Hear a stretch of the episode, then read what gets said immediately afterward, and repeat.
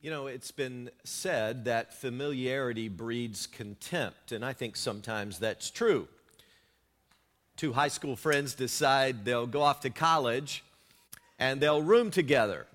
But after one semester of rooming together, they can't stand each other anymore because familiarity has bred contempt.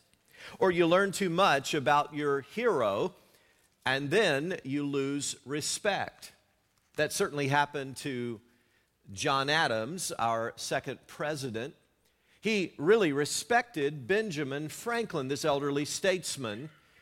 But when he went on a commission to Paris, where Franklin was also serving for a while, and they lived in the same residence for a while, he lost all respect. This one who had taught early to bed, early to rise, seldom got out of bed before 10 a.m.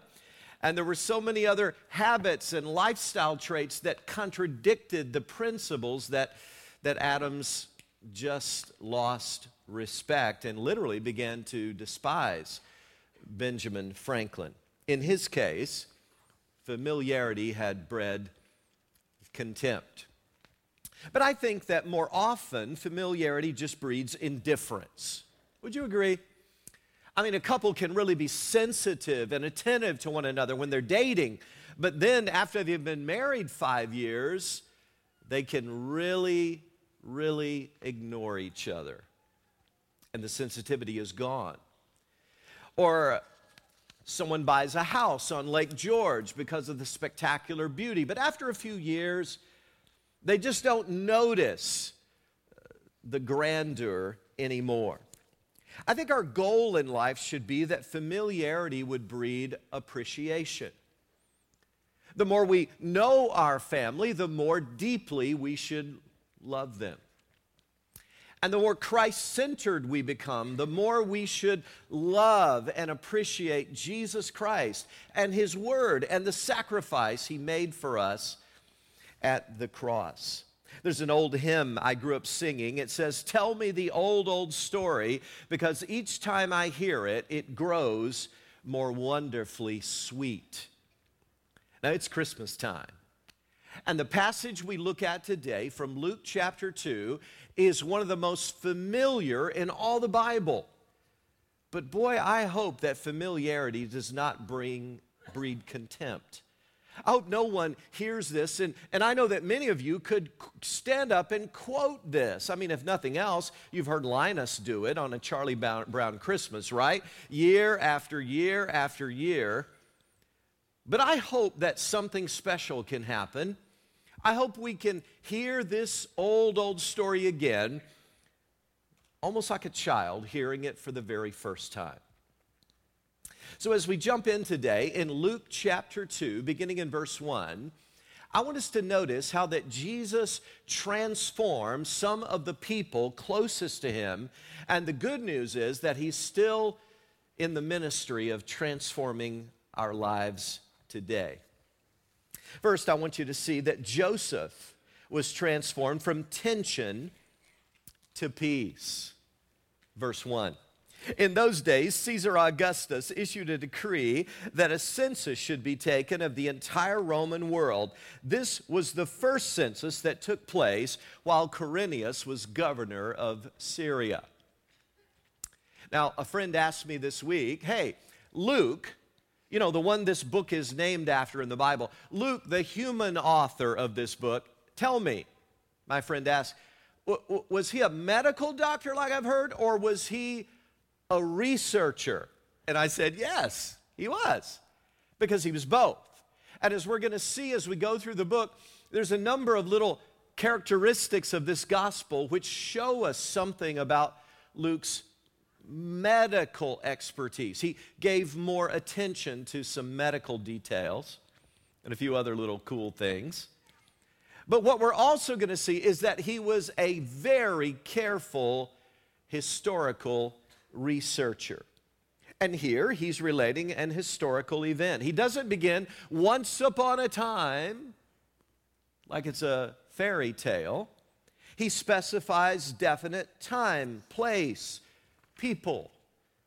Augustus, Quirinius. You see, folks, the birth of Jesus is not fiction, it's fact. It's not a cute little warm, cozy myth. No, it's rooted in history, it's rooted in space and time.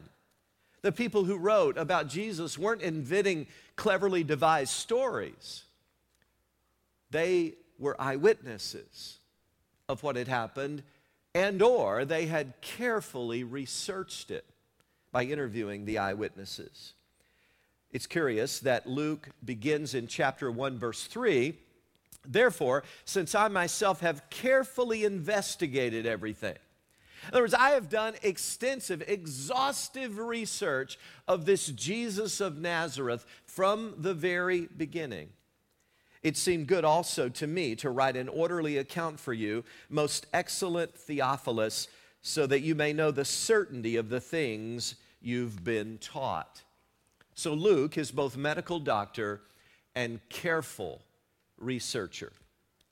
Now, just a side note here one of the things that strikes me about the names in the early verses of Luke's gospel is that some of the people who were most impressive and interesting in that day weren't all that interesting or important later. And some of the folks who were kind of nobodies then really became important later. Have you ever thought about that? For instance, Mary, Joseph, Zechariah, Elizabeth, they were nobodies in that day. Nobody would have given them the time of day. They were just not that important, to be honest. But ah, Augustus Caesar. Now, there's an important person. There's a mover and shaker. There's someone who can get things done. Quirinius. These are the interesting and important people. But you know, today, we name our children what? Mary, Joseph, Zach, Liz, James, Peter, John. We name our dogs Caesar, okay? or Nero. We name our dogs with those names. Uh, we wouldn't even give the name Quirinius to a cat because nobody would remember that. It's interesting that God said the first will be last and the last first. Augustus thought he was hot stuff, but he was nothing more than a wisp of lint on the prophetic page. And I tell you this, folks, because we need to remember occasionally that God registers importance and measures it far differently than we do. And I want to say to you tonight that whoever you are, whoever you are this day, God knows your name. And He loves you with an everlasting love. And to you, to Him, God is, you are extremely important to God. We read on in verse 3 and everyone went to his own town to register. So Joseph also went up from the town of Nazareth in Galilee to Judea to Bethlehem, the town of David, because he belonged to the house and line of David. So, a census is going on, and I will assure you that this counting of noses commanded by the government was extremely inconvenient to Joseph. Can you imagine? Let's suppose our government suddenly decreed hey, Everybody in the month of January has to make a trip, travel to the place where they were born, their place of origin, their birth, and they've got to register there. Well, for those of you who grew up around here and were born here, that would be awfully easy. But for some of us, that would be inconvenient. I'd have to travel almost a thousand miles down to Leoma, Tennessee and then register and then suddenly start back the next day. And we'd all be complaining, wouldn't we? We'd be crisscrossing the country, complaining about the price of gas, complaining about the price gouging at the hotels and the long lines in the government offices. It would be chaos. I think that's a bit of what was going on here. Joseph's family, uh, they were from Bethlehem. But he lives 70 miles away now in Nazareth. Keep in mind also that he was self employed. He was a carpenter. There was no unemployment in that day, no medical leave, no maternity leave or anything like that. And every day that he's off the job is just a loss of income. There's no sick pay or anything else. And he's going to take a week or more to travel there and then a week or more probably to come back. And to complicate matters, verse 5 says, He went there to register with Mary, who was pledged to be married to him and was expecting a child. Now, I believe that Mary probably would not have made this journey unless it had been mandatory. She was too close to giving birth. When the date of the birth is near, you kind of stay near the hospital, near your doctor. You want to be in touch. I understand that some airlines actually do not allow a woman in the third trimester of pregnancy to fly without a doctor's verification stating that she is not in risk of going into labor within 72 hours. Now, in light of all this, I know that some of you are immediately sorry for Mary, and you should be. I am too. But you know who I'm sorry for? I'm sorry for Joseph. I mean, that dude didn't have a clue what he was getting into, I'll tell you right now. He had never traveled with an expectant mother before. And he thinks, well, we're going to live we're, we're going to be kind of lean and mean on this trip. We're just going to be rather Spartan. We're going to live close to the land. And he shows up at her house, and she's got all this stuff that she wants to take along. And all this is kind of new to him. You know, we've seen these pictures of Mary and Joseph and a donkey, and I always wondered why the, why the donkey? I mean, the Bible doesn't mention a donkey on this trip at all. What, why the donkey? But I think we infer the donkey because of all the stuff that would need to be taken. There would need to be some food taken. There would need to be drinking water, some primitive medical supplies. There would need to be some things, baby items, things for the baby, some blankets, and so forth. I, am honest, I feel sorry for Joseph. He's under a lot of stress. This was awkward. I mean, he's never even spent the night with Mary. He's, he's, he's never experienced the birth of a baby before or witnessed that. Mary, are we going too fast? Are you sure you're all right? How do you feel? Do you need to stop, you know, and go to the bathroom again or anything? It's just all awkward. And once they arrive, matters get worse. There's no vacancy in the local inn. Have you ever been driving on the interstate or going somewhere and you're just dog tired and you can't find a place to stay. My wife and I are super planners. I mean, we're both hyper when it comes to planning for things. And so, if we're going somewhere, we always have hotels booked. But this time, it was a holiday weekend, and we'd been down south to see my relatives, and we decided we'd just wing it. Wing it on a holiday weekend. Can you imagine that? We're driving back up I 81 and we've gone hundreds of miles and I am dog tired. And we think, well, we'll just pull in somewhere. There'll be plenty of vacancies, I'm sure. Yeah, right. Pull in, check hotel after hotel, no vacancy. Then it starts raining.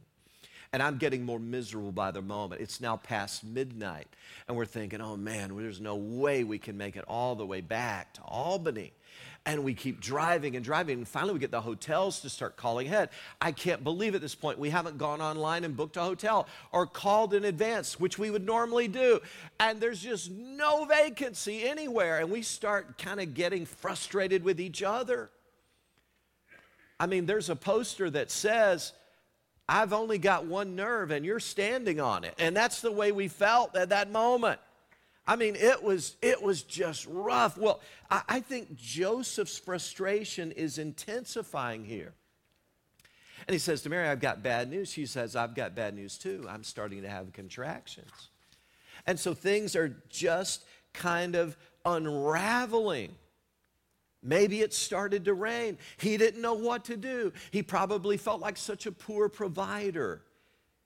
How humbling to realize that Jesus wasn't too good to be born in a barn. Folks, I've turned down some pretty ratty looking motel rooms in my day, thinking, I don't think I want to stay there. But those places would have looked like a paradise to Joseph and Mary. And the truth is, to Joseph, it must have looked like everything was just unraveling, just coming apart. But to God, everything was unfolding just like he had planned. Can I say a personal word to you? Whoever you are on this faith journey, at those moments when the stress is building and it seems that life is just coming undone, would you do me a favor? Would you remember Joseph? Because one of the lessons, one of the many awesome lessons from Joseph's life that we need to learn today is that even when things seem stressful and chaotic, God is still at work. You see, the Prince of Peace was about to be born, and it, Joseph was going to go from anxiety to tranquility, from tension to peace. What he didn't realize at this point is that God was working in ways he couldn't even imagine, even when he thought this can't get any worse.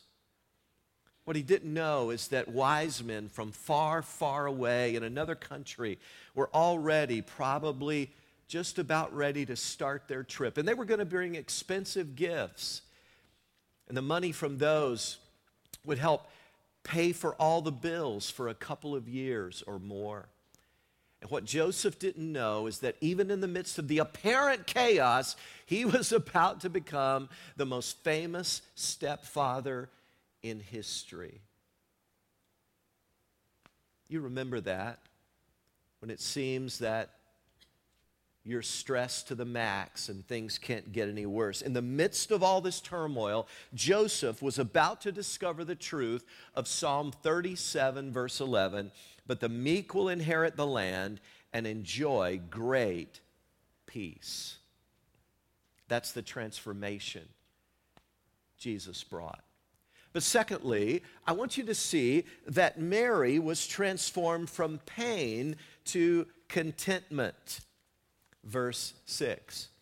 While they were there, the time came for the baby to be born. Now, let's pause there for a moment. The first time pain is mentioned in the whole Bible is in Genesis chapter 3, verse 16.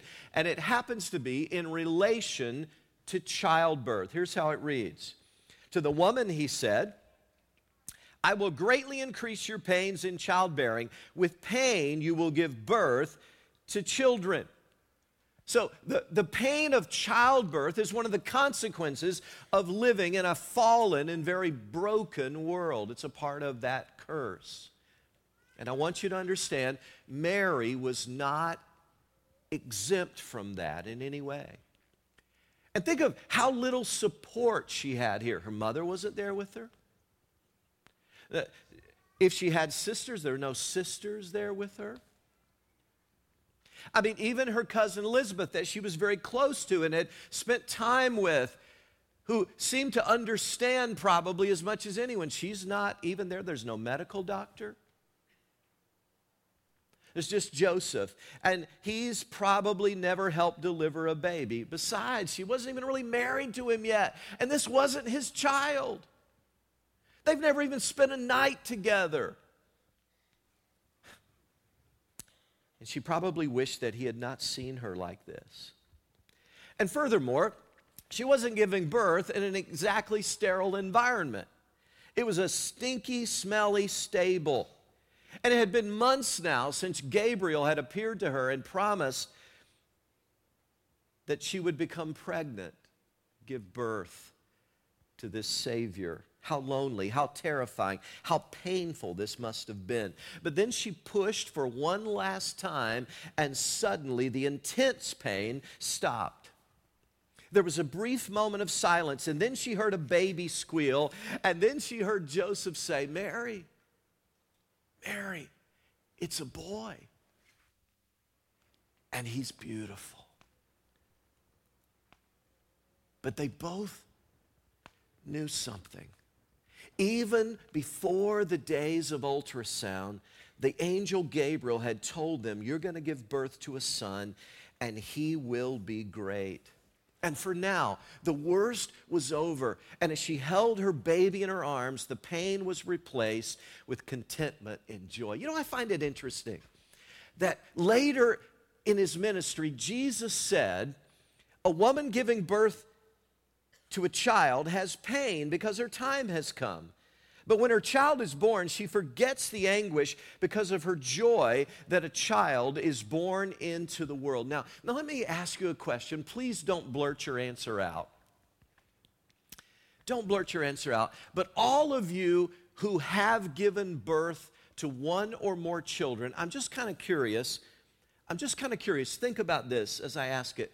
When, when was your pain replaced with the joy of the birth. When did that happen? For some of you, you might say, oh, immediately. For others, you, you might say, well, it, it, took a few moments, I'll tell you. Some might say, oh, it, it was like an hour. Someone might say it, it honestly took a day or more.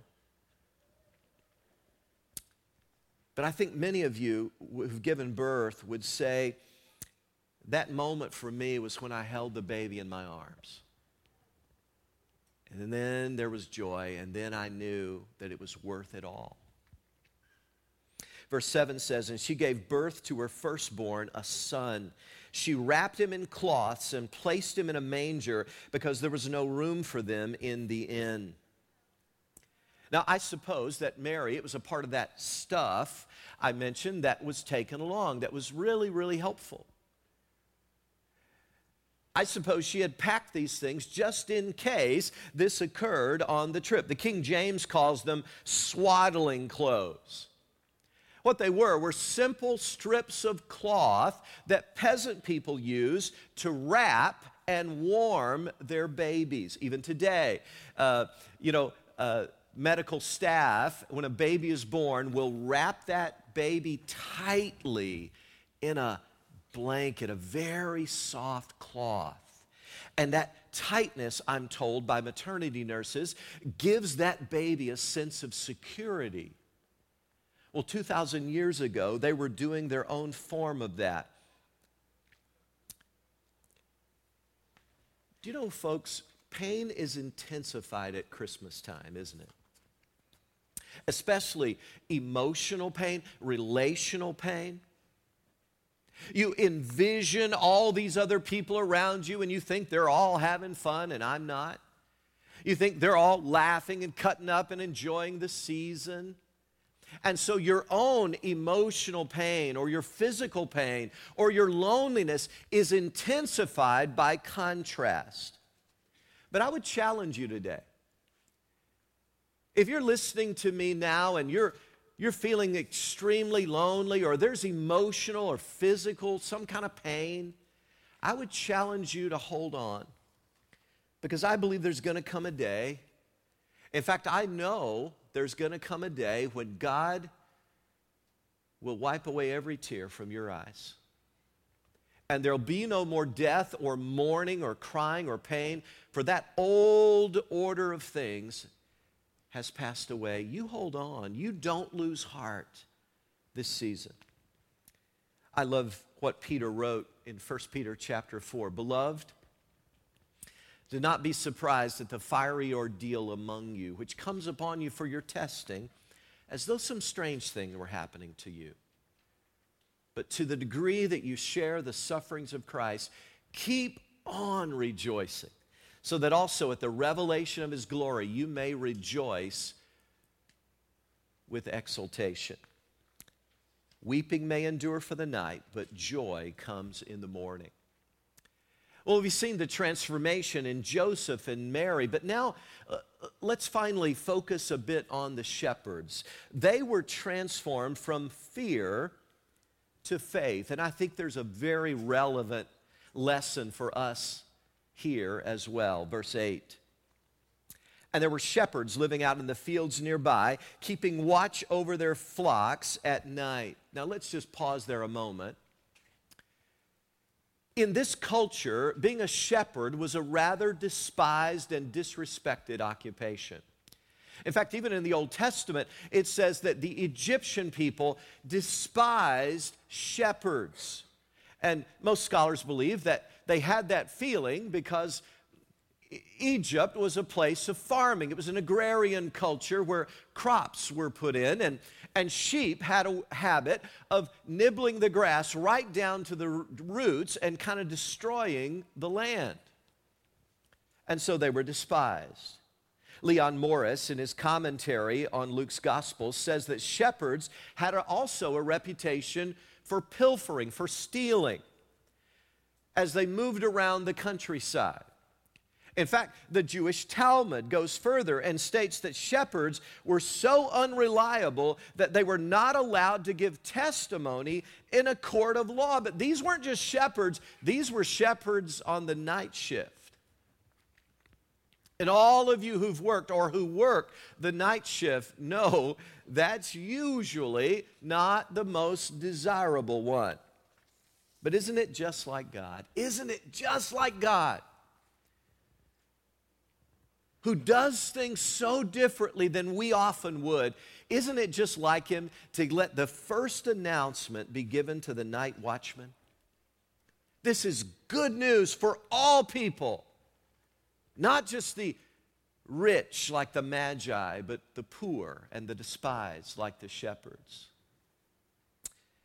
An angel of the Lord appeared to them, and the glory of the Lord shone around them, and they were terrified. Think about that. When Jesus came near, when the supernatural invaded the natural, there was fear at Christmas, we often sing that hymn, Shepherds Quake at the sight. Remember that line?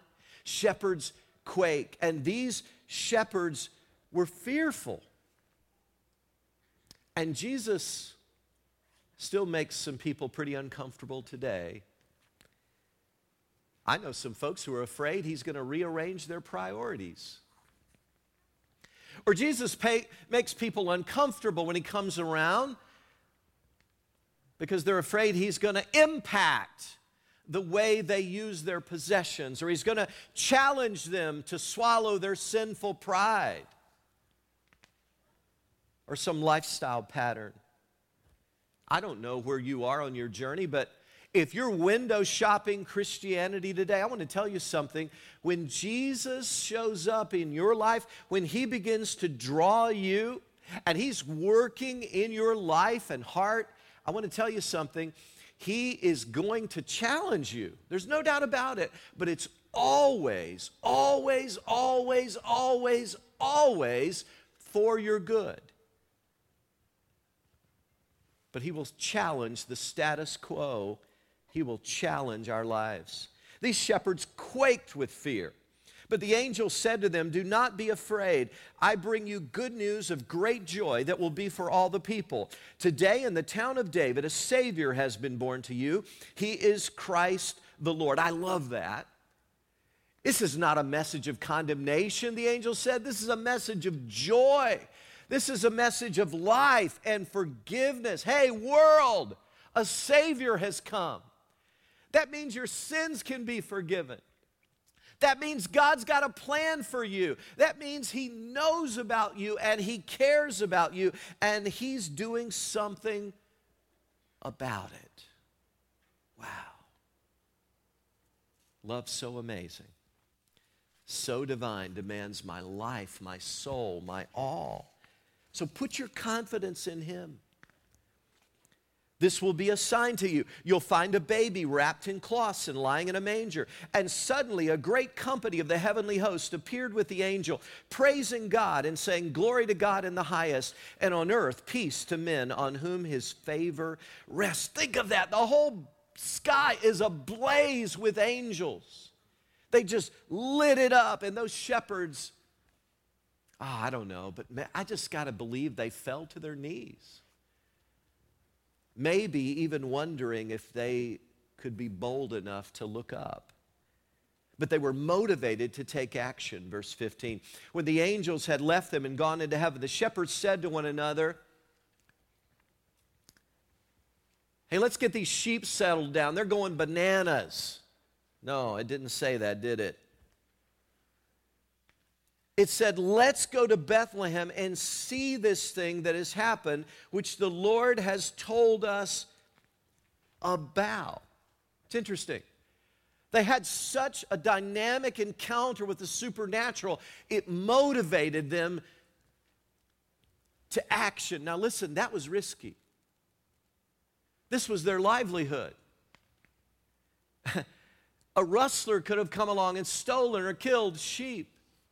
Some of them could have wandered off. A wild animal could have come and devoured some. But they were willing to take that kind of risk. And again, I say, you need to understand that when Jesus begins to come into your life, you may, you may risk some things. At, a, at, Grace, we call people who are kind of exploring faith explorers. They're, they're exploring Christ. And to explore Christ is risky. You may risk reputation. You may risk some certain relationships in order to explore Christ. He will call you to move out of your comfort zone and out of the status quo living. But again, I will say it. Again, I say it. It is always, always, always for your good. These shepherds took a risk and they experienced the most significant event of their lives. So they hurried off and found Mary and Joseph and the baby who was lying in the manger. Have you ever wondered how they found the baby? Somebody said, well, there was a star over that step. No, no, that came later. The star came later. There's no star now. Was there a big blue ribbon around the barn said, Congratulations, it's a boy? Is that how they found it? You know how I think they found it? I think this little town was a buzz with the word of this. If a baby's born in a hospital, nobody takes notice, nobody talks about it much except the family. But boy, if a baby is born in a taxi cab or in a restaurant somewhere, man, it's all over the news. Everybody's talking about that. Did you hear about that? When a baby's born in a barn, I've got a feeling in this little town, all these tourists who'd come to register, they were buzzing about this. And again, this is not in the Bible, so don't go quoting this. But I just like to envision that probably about one in the morning, when Mary and Joseph had finally kind of gotten everything settled down and ready to try to get a little bit of sleep, they were so exhausted and all the cows and all the cattle were kind of settled down. There was a knock on the door. Uh, excuse me, uh, it, we're, we're a bunch of shepherds. I, I, please don't think we're crazy, and, and we're not drunk, I promise. But uh, we've seen an angel. In fact, the sky just lit up and we've, we've seen things this night that we've never seen before, and we just couldn't help but come and explore this. Tell me, sir, is there a baby in here? And what father can resist that? Come on in, and all of a sudden the cows start moving and the chickens are disturbed a little bit, and the baby wakes up and they admire the Christ child. And again, it's not in the Bible, so don't quote me. But I just kind of believe that before they left, one of those shepherds said, Ma'am, could I hold your baby? Before the night was over, the Christ child, the Savior of the world, is held in the arms of a smelly shepherd. Isn't it just like God? Who does things often so differently than we would.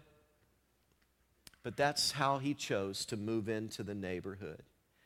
When they had seen him, they spread the word concerning what had been told them about this child. And I want to say to you that when you really experience God personally and powerfully, you cannot help but tell about what you have seen, heard, and experienced. And all who heard it were amazed at what the shepherds said to them. The whole community is abuzz. And maybe others even came that night saying, Ma'am, can we see the baby too? But Mary treasured up all these things and pondered them in her heart. Many moms do that, don't they? First lock of hair, scrap booking with all these little mementos, first handprint, first footprint, first little baby shoes. Mary didn't have a smartphone or a video camera, but trust me, she had these memories locked in her mind and she pondered these things in her heart. Probably a lot different, by the way, than she first imagined it when Gabriel first told her of God's assignment for her, her life. Can I just make one footnote here before we look at the last verse?